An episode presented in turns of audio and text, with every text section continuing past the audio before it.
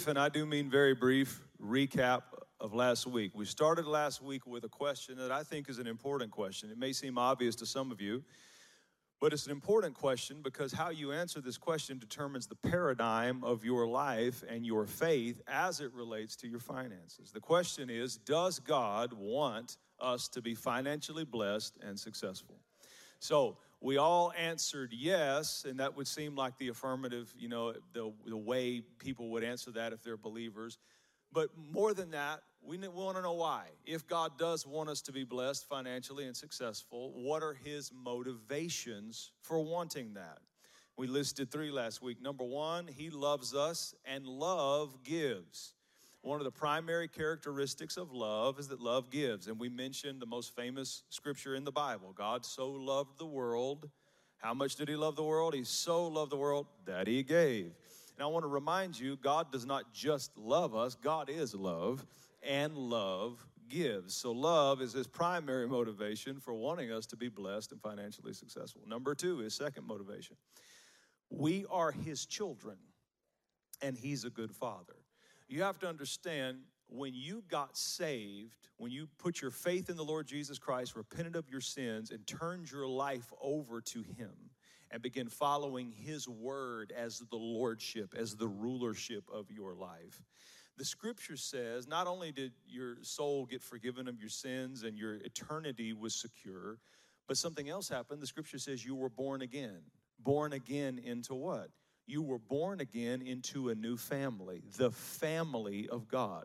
Romans 8:15 says that we have not received the spirit of bondage again to fear, but we have received the spirit of adoption whereby we cry abba father. So, when you got saved, uh, more than just your eternity was settled and more than just your sins were forgiven, you were adopted into the family of God. And in the family of God, God is the Father. And as a father, he is a good provider. So the second motivation for him wanting to bless you and wanting you to be financially successful is he's a good father and you are his child. And then the third and final motivation that he has uh, comes from Genesis 12 2, where God told Abraham in the original covenant of faith, He said, I'm going to bless you, I'm going to make your name great, and then you're going to be a blessing.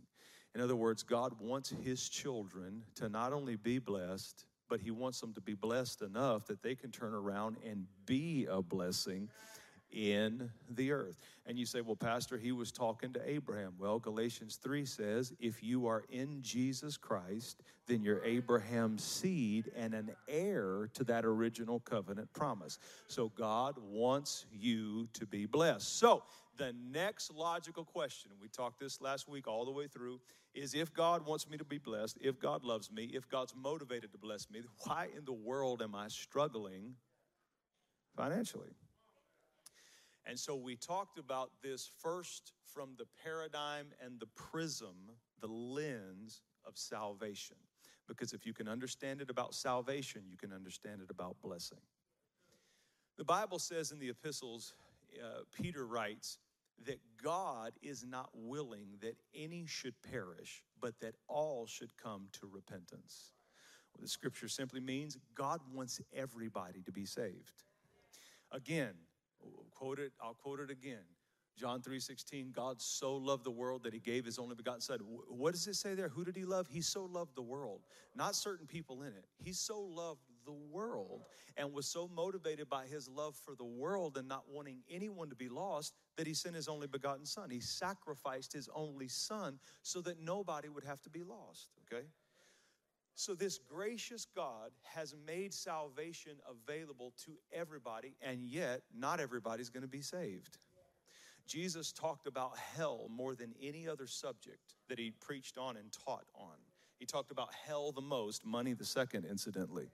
Because there are people that God loves, that God wants to be saved, that are going to split hell wide open and be there for eternity. Why? Because salvation has walls around it and there's one gate. The gate to get inside the wall is Jesus Christ. Faith in Jesus Christ. Jesus called himself a gate in John 10. He said, I am the door.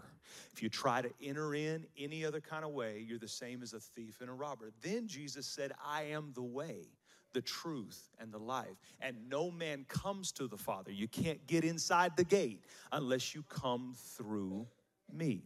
So, as much as God loves and wants to save people and doesn't want anybody to go to hell, salvation has walls around it. And if you don't go through the gate, you ain't getting it. Okay? If you understand that about salvation, it's the same thing about blessing and financial provision from God. Blessing and financial provision from God has walls around it. And there's a gate, and the gate is obedience to Scripture's commandments concerning finances. Never confuse those two, incidentally. A lot of people think they are saved by obedience and blessed by faith. You got it mixed up. We're not saved by obedience because Paul said that it is by grace you have been saved through faith, not by your works, lest anyone should be able to boast. My obedience is correlated to my works. So I am not saved by how well I obeyed. I'm saved by how well Jesus obeyed. And because Jesus obeyed his assignment and the Father's commandments, and I believe in him, then I am the recipient of the obedience of Jesus. Okay? So, so your obedience does not save you, your faith saves you. On the other flip, uh, flip side of that, your faith doesn't bless you. Your obedience blesses you. Never confuse the two. So if the if the gate to get inside the walls of the blessing of God, if that gate is obeying scripture's commandments, wherever there's a commandment relating to finances, if I obey that, I go through that gate. There's not a better set of commandments than the Ten Commandments. So last week we looked at the original Ten Commandments and the fact that each one of the original Ten Commandments has a corresponding financial commandment that if you follow these, you're going to go through the gate. If you follow these, you're going to be blessed. So, number one, the first commandment, in the original, you should have no other gods before me. Look at the look at the commandment, financial commandment that corresponds. Put God first. Okay, you see that? The original Ten Commandments are on the left. The financial commandments are on the right of the screen. So, put God first. All right. In other words, the first financial decision you should make every week, every time you have income. If I mean, some some people get paid multiple times a week, and every time you have income, the first financial decision you should make should have to do with God and His kingdom and putting God first. Uh, next commandment, you shall not make idols. The financial commandment that corresponds is don't worship material things. You would be amazed at the people that worship material things. Now, they may not sing to them and bow down to them, but the word worship just means worthship. When material things become worth more to you than the things of God, you are doing the same thing as bowing down and worshiping idols. Be careful with that. When God's worth, when His worth in your life is elevated to its proper place, material things lose their hold. They lose their shine on you they lose their grip on you. It's not that you won't buy things and it's not that you won't have things, but they won't drive you. You know, a lot of people own things that own them.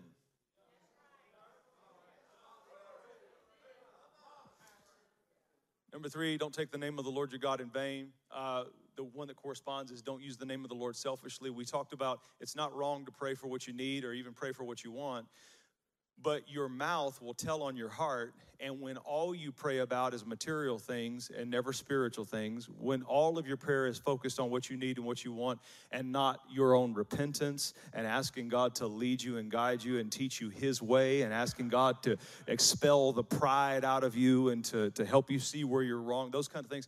If your prayer is only materialistic, then you're taking God's name in vain praying that way. So balance is the key. And then number four, uh, remember the Sabbath to keep it holy. The one that corresponds with this is be a good steward. The, the Sabbath commandment was all about stewardship, stewarding their time and stewarding their energy. God was telling them to trust Him with one day. Uh, I, I know you could go to work and you could make money on this day, but refuse to do that. Set aside this one day for me. And if you do that, I'll make you more blessed with six days' income than other people are with seven days' income. It's all about stewardship, that fourth commandment. The fifth commandment honor your father and mother. The one that corresponds financially is teach your children.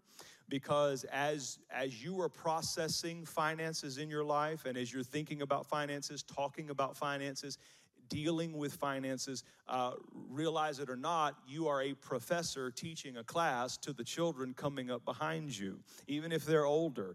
And you're building and shaping paradigms for them, whether you know it or not. If you're a tither, you need to tell your children that you're a tither and tell them why.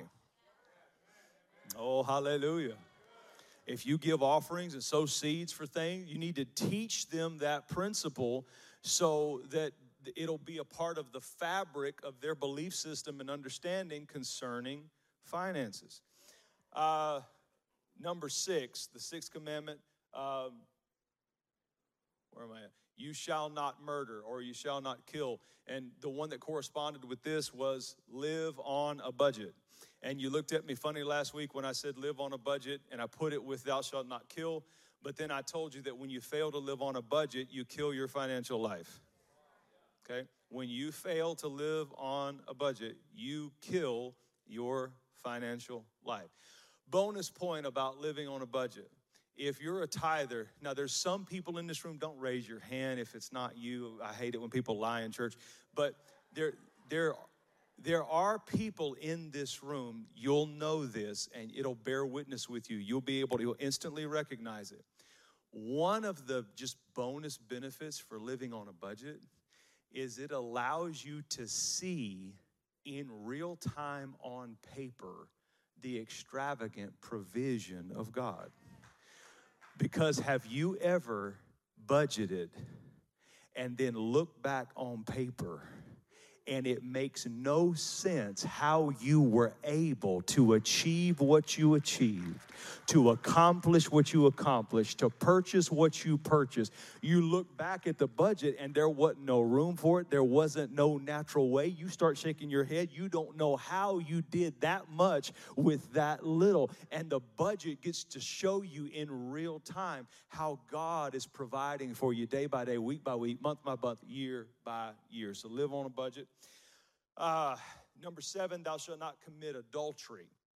The commandment that we put with that was live below your means. When people commit adultery, it's because they're saying, God, I am not content with what you gave me, with the spouse you gave me. I'm not satisfied with it. I want to go provide for myself. I don't want to receive and take joy in what you gave me. I want to be rebellious. I want to be my own leader, my own God, and I want to go take into my hands something that I've seen that I want. Well, you do the same thing financially when you live above the means that have been currently provided for you. Okay? Uh, when you buy things you can't afford, you're living above and you're living outside of the realm of the provision that God has assigned to you at this stage. Now, we can believe for more, we can believe for increase. We should do those things. But we don't go and buy things we can't afford until the level of our provision changes and we can get our arms around that. So we live below our means. And then uh, number eight, thou shalt not steal. This was a real popular one that everyone stood up and started running around the church when I mentioned it. And I'm just, I'm scared to mention it now. I don't want to lose the service. I don't want pandemonium. People's feet got stepped on last week because people were shouting and running the aisles and it was crazy. But this next one is, thou shalt not steal. And the commandment that goes with it is, don't buy now and pay later. See how powerful that was? When you buy now and pay later, you're stealing. From who? Your future self. All right? When you spend five years paying on a TV and a sofa uh, so you can watch the game in comfort, but when you add up the interest that you're paying on that credit card or that finance account, you'd have bought the thing three or four times over. You're stealing from yourself. God never gave you permission to steal from the future you. Your future belongs to God. Then, uh, then I, I mentioned this last week with that point. Um, Romans 8:24 talks about hope that is seen is not hope. Why does someone hope for what they haven't seen? Or why does someone hope for what they have seen, that they have right in front of them? God hardwired you to hope, and there's a there's a, a supernatural principle when you're standing in hope for something. You can't get it yet, but you're standing in hope. You're saving, you're being diligent, you're praying, and your hope is being fulfilled. It's like if I had a picture of water and I was filling up a glass.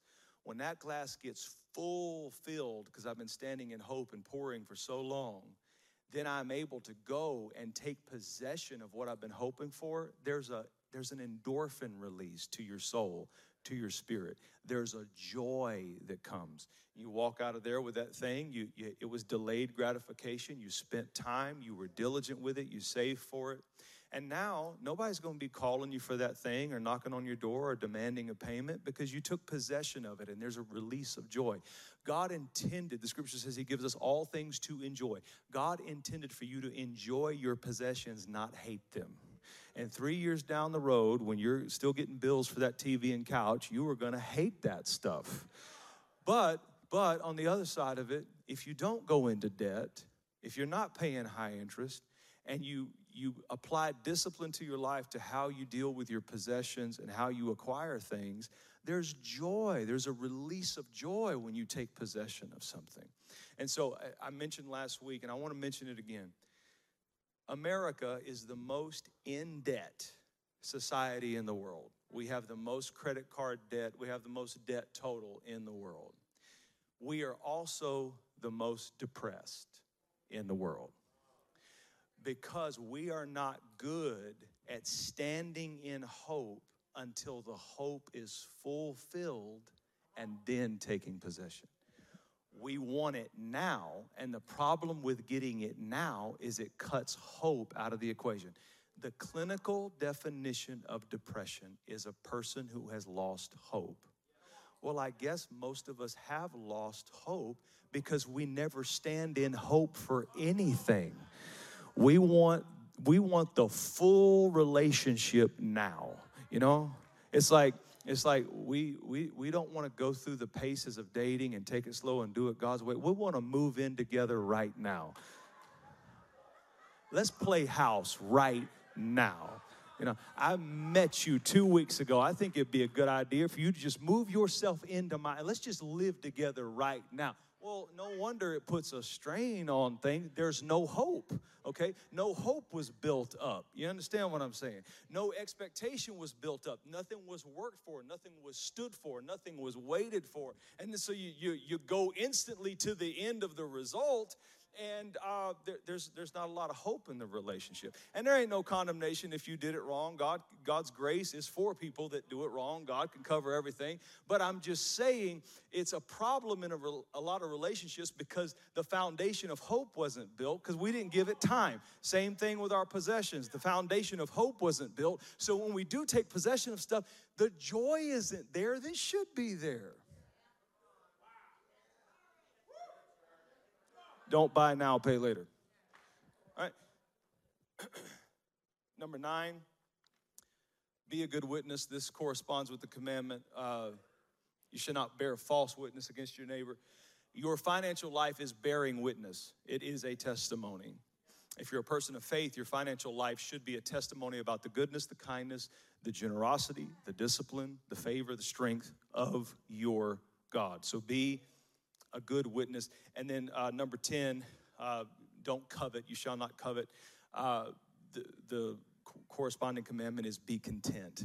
Now, I told you last week, the Apostle Paul said, Whatever state I am in, I have learned to be content. Contentment is a learned behavior. How do I learn that behavior, Pastor? Because I'm not content in my marriage, I'm not content in my finances, I'm not content in what I have, I'm not content in my job. How do I learn to be content? You got to go back and apply all 10 of these. And as you apply these commandments, see, this isn't shouting stuff. This is application stuff. This is you you don't you don't really work this in here. You work this when you leave here. You go back and you apply these things and as you apply each one of them, you're teaching your heart actively every day to be content. And being content breaks covetousness. It's a powerful thing. Okay, that's the recap. Now let's talk about today principles of multiplication. God, I'm ready.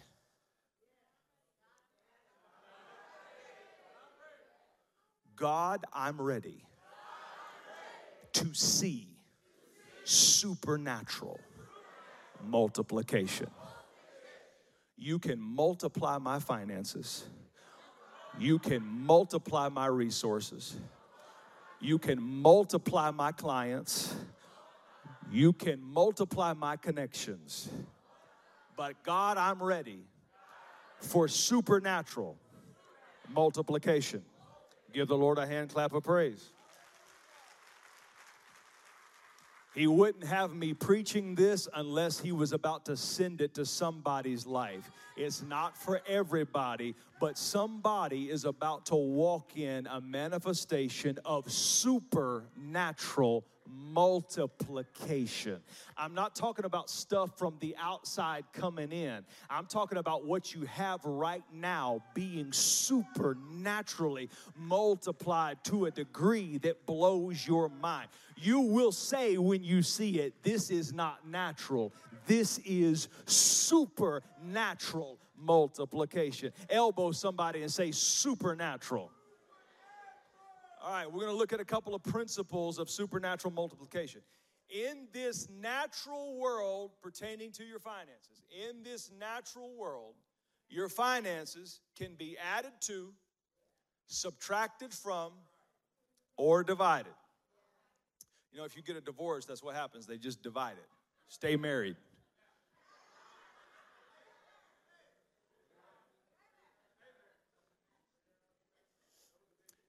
Your finances can either be in this natural world, here's all that can happen. You can be added to, subtracted from, or divided. Only God can take what you have. Oh, hallelujah. With, with, with no other input, with, with no other extra help, only God can take what you already have and multiply it supernaturally. Amen. Supernatural multiplication is actually God's design and desire for the financial lives of His children. God wants you to live in supernatural multiplication. I like saying it. Doesn't that sound good? It's just a good supernatural multiplication. All right. Luke 9, let's look at verses 12 through 14. We're going to set this up real quick. Luke 9, 12 through 14. When the day began to wear away, the 12 came to him and said, Send the multitude away that they may go into the surrounding towns and country and lodge and get provisions, for we are in a deserted place here. But he said to them, You give them something to eat. They said, We have no more than five loaves and two fish unless we go buy food for all of these people. For there were about 5,000 men. And he said, make them sit down in groups of 50. First of all, let me deal with this. It's a very small point, but I think it's significant to the heart of God and to the character of God. In your Bible, most likely, if you have a paper Bible, or even if you have a Bible like I have on an iPad, there's these little headings above uh, parables and, and stories and chapters in the Bible, and they name the heading. If you read commentaries or do any studies, it's the same kind of thing. They name the heading. And so, in all of theology class and, and Bible college, and in all of the Bibles and in all of the commentaries, this miracle is called the feeding of the 5,000, and it's a lie. Okay? There were not 5,000 that were fed. Okay? In antiquity, um, only there, it was a misogynistic society. History has not always been kind to women. In antiquity, women couldn't vote. Um, it wasn't right, but it's the way it was. And women didn't count as much in the society, okay? And children didn't count hardly at all in the society. And so when they were taking a census or when they were counting crowds, they only counted the men. Um, and so this same pair, or it's not a parable, this really happened. This same story, rather, is recorded in Matthew 14 21. Go there real quick, Matthew 14 21. And j- just to tell you why it's the same story, all of the Gospels share a lot of the same stories, they just share them from a different perspective. Okay, so Matthew, Mark, and Luke and John really all talking about the same thing from different unique perspectives, and each one of them add different details. But this story in Matthew says those who had eaten were about 5,000 men besides women and children. Okay, I just wanted to throw that in there. Back to Luke 9. So, so it's important to realize it's fine if you want to say the feeding of the 5,000. Just understand he's talking 5,000 families. Okay? In antiquity, this, this, is, this is ancient Palestine here, okay? In antiquity, just on average, you know, there, uh, a husband and wife would have five to eight kids. You know, no prophylactics.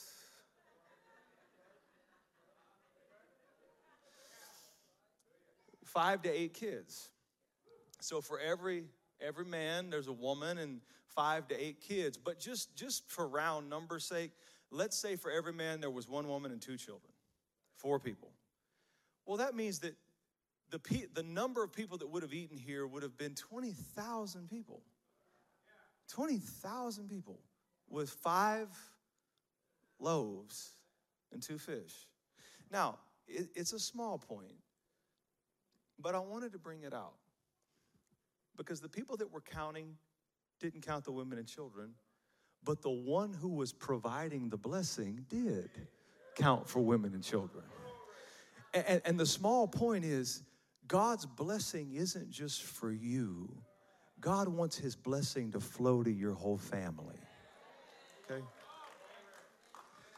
Jesus wasn't going to cook up a blessing for 5,000 men and leave everybody else out. He said, if, if I'm going to send provision, if I'm going to send a blessing, I'm going to do it for the whole family. 5,000 families were fed. Then Luke 9, 14 through 17. Let's keep looking at it. There were 5,000 men. He said to his disciples, Make them sit down in groups of 50. And they did so, made them all sit down. He took five loaves and the two fish, looking up to heaven. He blessed. he blessed. Shout it. He blessed. Come on, shout it more for us. He blessed. He blessed and broke them and gave them to the disciples to set before the multitude. So they all ate and were filled, and 12 baskets, 12 baskets of leftover fragments were taken up by them. Let me deal with the 12 baskets because a lot of people always ask about it. I've studied it through pretty thoroughly. I've preached this text several times, probably a hundred times in my ministry. And a lot of people have written in the commentaries, a lot of people have preached, a lot of people have researched what is it about the 12 baskets? There's four common things that normally get brought up. I just want to list them so the next time you're going through this, you can see it and you can kind of figure out what you think about it. The, the first kind of the first kind of reason for the 12 baskets is so that, you know, each disciple could have a little doggy bag to take with them, you know? The next is Jesus was proving to the disciples and everyone else that he was more than enough. That's pretty good too. The next, the, the third one, and I didn't realize this till I studied it out. This miracle was performed in a region that was named the region of 12. Okay. So it could have been that Jesus made the provisions go so far to fill up 12 baskets as an ode to the region that they were in. 12 was an important number to Jesus. He had 12 disciples. Okay, there's 12 elders. There's 12 established uh, places in the scripture where Jesus performed significant miracles. So it, it could have been that. And then finally, a reminder. He could have made 12 baskets of leftovers as a reminder for the disciples because right after this, Jesus tells the disciples to take those 12 baskets and put them in a boat and they're going to the other side of the sea. Okay? And while they were on that trip, a storm arose, and all the disciples thought they were going to die. And it could have been, it has been said, that Jesus wanted them to take the leftovers on the boat with them so that when they encountered the next problem, the storm, they could look back at the evidence of the last miracle he had just performed when they had a problem and be encouraged hey, if Jesus could do that, then surely he can do this. Okay, could have been any of those four. The point is, is that Jesus provided more than was needed and he did it on purpose. If God's provision ever shows up in the scripture, if you find it anywhere and you read about it, you will always find this characteristic. God never provides enough, He always provides. If He's going to get involved with it, it will be more than enough. If you have a need today and the God of heaven actually answers your prayer and gets involved with the need you have, I guarantee you when He gets involved, He won't give you enough. He will give you more than enough.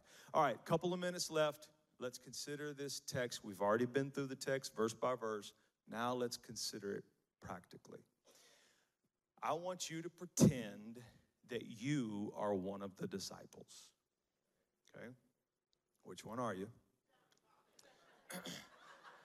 you Judas or, you know, Bartholomew or Thomas or Nathaniel or Philip or James or John, you know, Peter. Who are you?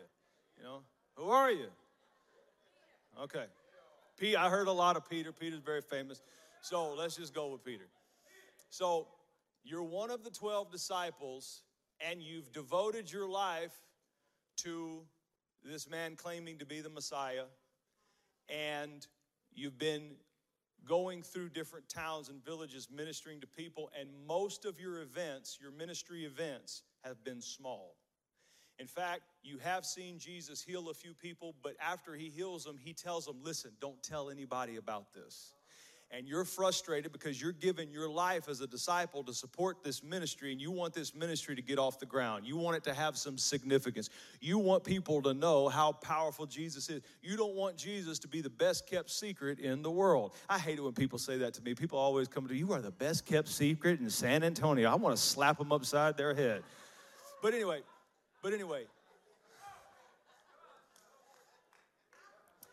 And let me just say with that point, my ambition for growth is limited to the ears my voice has been assigned to. I don't want to preach to, pastor, or lead nobody that God hasn't assigned my voice to their spiritual ear. But anyway, Peter's sick of hearing, the disciples are sick of hearing Jesus' best kept secret. And, and they're, they're aching for significance because when you're doing something and giving your whole life to it, you ache for significance. So finally, the largest crowd Jesus has ever stood in front of, 5,000 men, plus women and children, has gathered.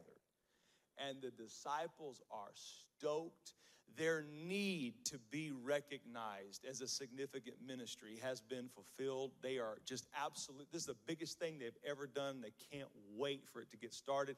And they start an early morning service, kind of like how we started a service this morning. Okay? And the Bible says that Jesus preached and he taught the people many things. And I'm sure the service, you know, lasted kind of long. And then Jesus did a prayer line. And so it was, it was, it was, they started early morning. It's about to be noon. And Jesus is in the prayer line. And the disciples, they're kind of elbowing each other. Man, this has been awesome. You know, service is about to close. Uh, the organ player's playing I Surrender All. Everybody's getting ready to go and leave. And the disciples are saying, Man, this was awesome. Can't wait to go get something to eat and go just bask in this wonderful day. And then after the prayer line, instead of closing the service, Jesus starts teaching again. It's almost noon, Peter. Is he is he doing another message? So noon turns into afternoon. Afternoon turns into evening and he ain't even showing any signs of stopping. And this, this is, is borne out in the text. Luke 9 12 says, When the day began to wear away. You see that on the screen? When the day began to wear away. You know what that means in the Greek? In the Greek, it means when the day began to wear away.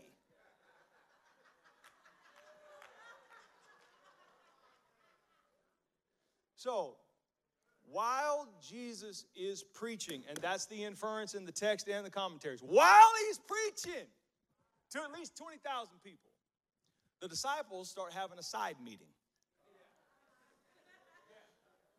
Look, this has been great, but it's six o'clock. We started at eight. Uh, if I don't eat something right now, I'm gonna die. I'm literally just gonna fall over here and die.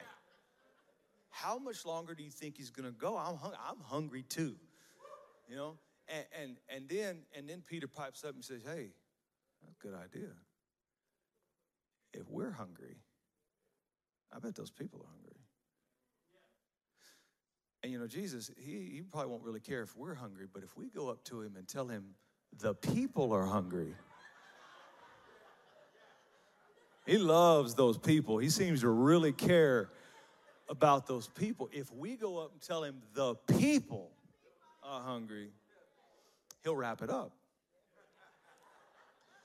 So, to give you a sense of how bad this situation was with the disciples, how long this service had gone, how intense it was, these jokers go and interrupt Jesus while he's preaching in front of 20,000 people.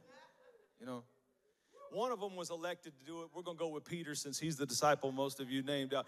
P- Peter, Peter, you know, you imagine him just walking up, you know, looking over at 20,000. Excuse me, just one second. Excuse me. And he turns to Jesus says, Jesus, wow, great teaching today. It's been amazing. I love how you took a whole series of messages and packed it all into one day, back to back to back. That was brilliant. Got tons of notes. Can't wait to really start applying and working this stuff out. Here's the thing me and the other disciples were talking, and we feel like the people are really hungry. Now, as for me, I could go the rest of the night and then into tomorrow. I'm just I'm just drinking this anointing in. It's amazing, you know. You're you're just wow, you're on something today. But I don't know how much more the people can. You know, they're not as mature as we are, and hadn't hadn't been around you as long. And you know, they're they're they're young in their faith, and and we're worried that that, that they're going to get too hungry, and and everything's about to close. And and Lord, uh, maybe maybe because of the people, you could wrap it up. Okay. So Jesus, he looks back at him and says, "Oh, you're worried about the people." You're worried about the people? Oh, should have said something. You give them something to eat.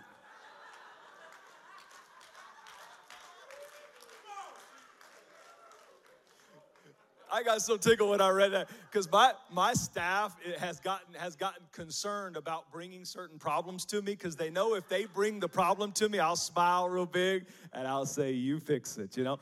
But he puts it right back on the disciples. Oh, oh, you're worried about the people? Great. You go give them something to eat. So Peter has to walk back to the group. And you know how when you're in a group and you elect someone from the group to go speak for the group, and then you see them coming back, you're you're itching, you're anxious. You want to know, did you tell them like we told you, like we decided to tell them? And, and Peter walks back up. Peter, did you tell them about the people, how the people are hungry? Yep. Said it just like that. What did he say? He said for us to give them something to eat. So I can imagine in my mind at this point, the, the mood here isn't faith. Understand this, this is important. The mood of this text early on is not faith, the mood of the text is frustration. Okay? Learn when to quit this message. Just shut the thing down. It's frustration. Okay. So it was out of frustration, I believe, that this little boy was walking by with a sack lunch and Peter just snatches it, you know, just takes it from him. Give me that. And and and and the inference in the text is all sarcasm. Oh, you want us to go give them something to eat? Go back and show Jesus that all we have is five loaves and two fish. Not brought to Jesus in faith, brought to Jesus in sarcasm. Okay? Oh, you want us to feed 20,000 people? This is all we got. Close the message, shut it down. Let's come back tomorrow, send everybody away. We can go get something to eat. This is this is all we've got. Everybody say all we've got. All we got. And the reason they brought that to him is it does not make sense.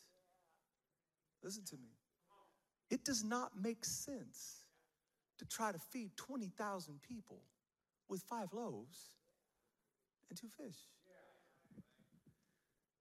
Tithing, giving offerings, and sowing seed does not make sense.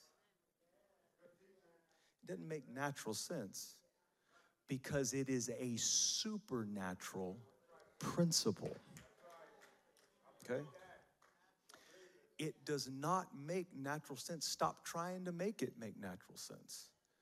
It is a supernatural principle. Doing finances God's way doesn't make sense, but it works because it is a supernatural principle. And so they said, Lord, all we have is two fish, five loaves. Jesus said, Oh, oh, wait a second. You got you got two fish, you got five loaves? That's all you've got? That'll be fine. Have them sit down in companies of 50. Okay. And so the disciples go back and start to go through the crowd and organize the crowd in, in groups of 50.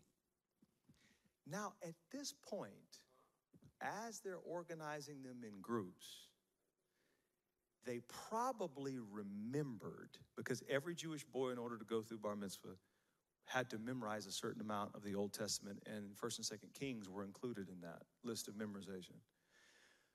So these 12 disciples, all being Jewish, all having gone through bar mitzvah, probably remembered that little story I read you in Second Kings about how when that man from Shalisha brought his tithe his barley loaves to the prophet, that the prophet multiplied the whole loaves until they had more than a hundred. They started with 20 and they had more than a hundred.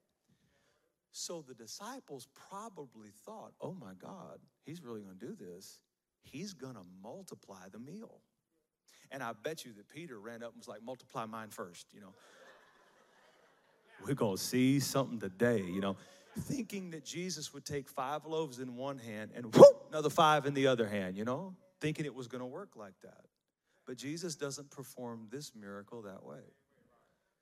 He comes up, you know, I just imagine Peter standing there. He's got the he's got a piece of bread and he's got he's got the fish and he he gives it to just go on and multiply it, go on and bless it. We're about to see something and Jesus takes it and he lifts it up to heaven and he blesses it and then he breaks it in half and hands Peter half of what Jesus had received in the first place, okay?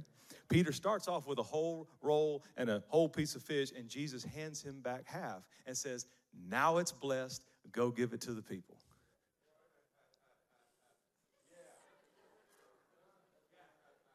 You done praying? You want to pray again? This is less than I started with.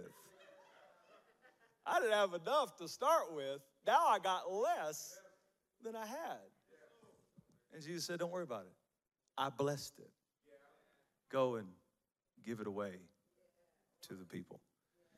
Now, there's a couple of things I want to draw to your attention. Point number one it has to be blessed by Jesus before it can multiply. In the story, the meal did not multiply in Jesus' hands, in the master's hands. This wasn't like it happened with Elisha in Second Kings. The meal did not multiply in Jesus' hands, it multiplied in the disciples' hands as they were giving it away. Okay? So it has to be blessed by Jesus before it can multiply. When you bring the first 10% of your income every time you receive income, when you bring the first 10% to the house of God, Jesus blesses it in his hands.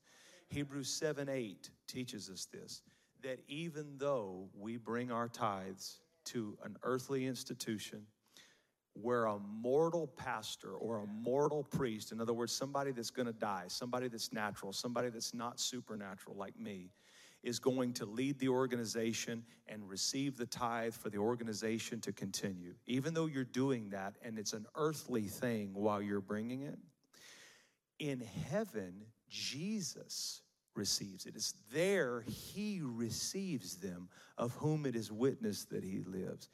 Every time you bring the first 10% to the church, you are putting the first 10% of your income in the hands of Jesus. And Jesus has to bless it first in order for it to multiply. I want you to, uh, to think about this.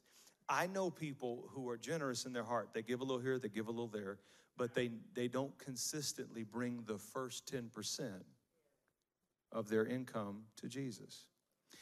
Unless you bring the first 10% to Jesus and He blesses it first, then remaining 90% can't be multiplied. Okay? So I mean you're good in your heart and you're doing you're doing something good, but but you're not working the system the way it was meant to be worked unless he blesses it first. Imagine if the disciples would have taken this meal and tried to go hand it out before Jesus would have blessed it. There'd have been 19,999 hungry people because it was only enough for one person to eat. He had to bless it first in order for the rest of it to be multiplied. You've got to bring the tithe to God first in order for the 90% to be qualified to be multiplied okay? And then the, the second thing, it's very simple. The second thing I want you to notice the multiplication happened during the process of giving it away. When did the meal multiply? Did it multiply in Jesus' hands? No. It was blessed and broken in Jesus' hands. It multiplied during the process of it being given away. Imagine if the disciples would have got taken this meal to Jesus and he would have blessed it, and then the disciples would have gathered around and just ate it all up. There wouldn't have been any more food left because it didn't multiply until they took it and began to give it away. And listen to me the more they gave it away, the more it multiplied. Again, I told you, this stuff doesn't make natural sense, but you'd be shocked if you work it, it will work because it is supernatural multiplication. When you put it in Jesus' hands first, and then you make the decision to give away, to give away, to give away, that is when supernatural multiplication begins to explode and erupt in your life. Give the Lord a hand praise and stand to your feet. I want you, while you're standing, if you have notes or you have a phone or something you can jot down real quick, I want you to do something for me. I want you to agree with me. And some of you don't even know me uh, very well. Let's fix that next week at Bless Fest. But I want you to, I want you to commit to do this. I want you to invite three people to church with you next Sunday to Bless Fest. Okay? I want you to invite three people. That's all you have to do. You don't have to go pick them up. You don't have to, you know, bribe them to be your. Just invite them. Invite three people to church Bless Fest. It's going to be a blast. I'm not going to preach long. I promise. We're going to have a lot of fun stuff outside, free food for everybody, tons of stuff for kids. Uh, it's going to be a great atmosphere, and we're going to be blessing a lot of people. And um, I really want. Uh, the broader constituency of our community, which is the people that we're connected to, to get to witness that and see that. And I think they'll be very blessed by it. So I want you to invite three people. If you invite three, maybe one will come, okay? If every one of you invite three, maybe one will come. So do that. Do that for me. Would you do that for me? Also, um, we've only got like about 25 emails submitting, uh, asking for the car and asking for rent relief. Uh, this is the last week. If you've been sitting on your on your send button, you need to send those emails in. Christian World SA, Christian World SA at gmail.com. Send us your story and nominate either yourself or someone else because I want somebody driving that car away and I want somebody uh, having that rent relief uh, applied to their life. So make sure you send those in and uh, it will be a blessing. Amen? Amen. I want to do something uh, real quick. And this is, I'm going to do a giving challenge here in a minute. But what I'm about to say is for you, whether you give or not. Some of you have a heart to give and you just can't for whatever reason. I get it. I still want to do this for you. But I, according to the book of James, which talks about the doctrine of laying on of hands, that church leadership is endowed with an authority and a power by God to pray for the sick, to pray for certain ailments, to pray for certain problems, and also to release blessing. Uh, the Aaronic, not ironic, but the Aaronic blessing in the Old Testament conveys the same thing that God has given church leadership authority from heaven to bless and apply blessing. I feel in my spirit, it doesn't have to be anything crazy. You don't have to fall out and go crazy and roll on the floor. I feel in my spirit to speak financial blessing and to apply a financial blessing over your head. And so, first of all, for the people who are giving and who are waiting on a giving challenge, the, this is what I would like to challenge you to do. I'd like for you to get as close to $120 seed as you can. And we're sowing for supernatural multiplication. Now, when I do when I do challenges like like this, and we've been in a financial zone, and there's an anointing here. Um, there's there's a lot of stories that come in, a lot of testimonies, a lot of reports that come in. Make sure you do that because there will be reports of miracles financially breaking out as a result of this seed. $120 seed. $120 seed for those of you that feel led to do it, or as close as you can get if you want to give something. If you want to give something. Now, if you want to give something and you're going to give something, and if you're here and you can't give, but you want me to pray blessing, pray blessing over your life, I want you to come to the front as soon as you have your seed, or you can just come to the front now. They're going to bring some buckets up here. I want you to come and I want you to stand because we want to lay hands on every person that desires it and speak financial blessing over your life. Father, as the people are giving, and as we were about to follow the instruction of your word concerning the laying on of hands, impartation of faith, impartation of blessing, we ask now that by the power of your spirit, you move in this sanctuary. We ask by the power of your spirit that you begin to lead your people out of debt, out of lack, out of loss that you begin to inform their financial decisions, that you begin to strengthen them in every area of their financial life in the name of Jesus Christ. Father, I know the power is not in my hands. I know the power is in my obedience to the scripture.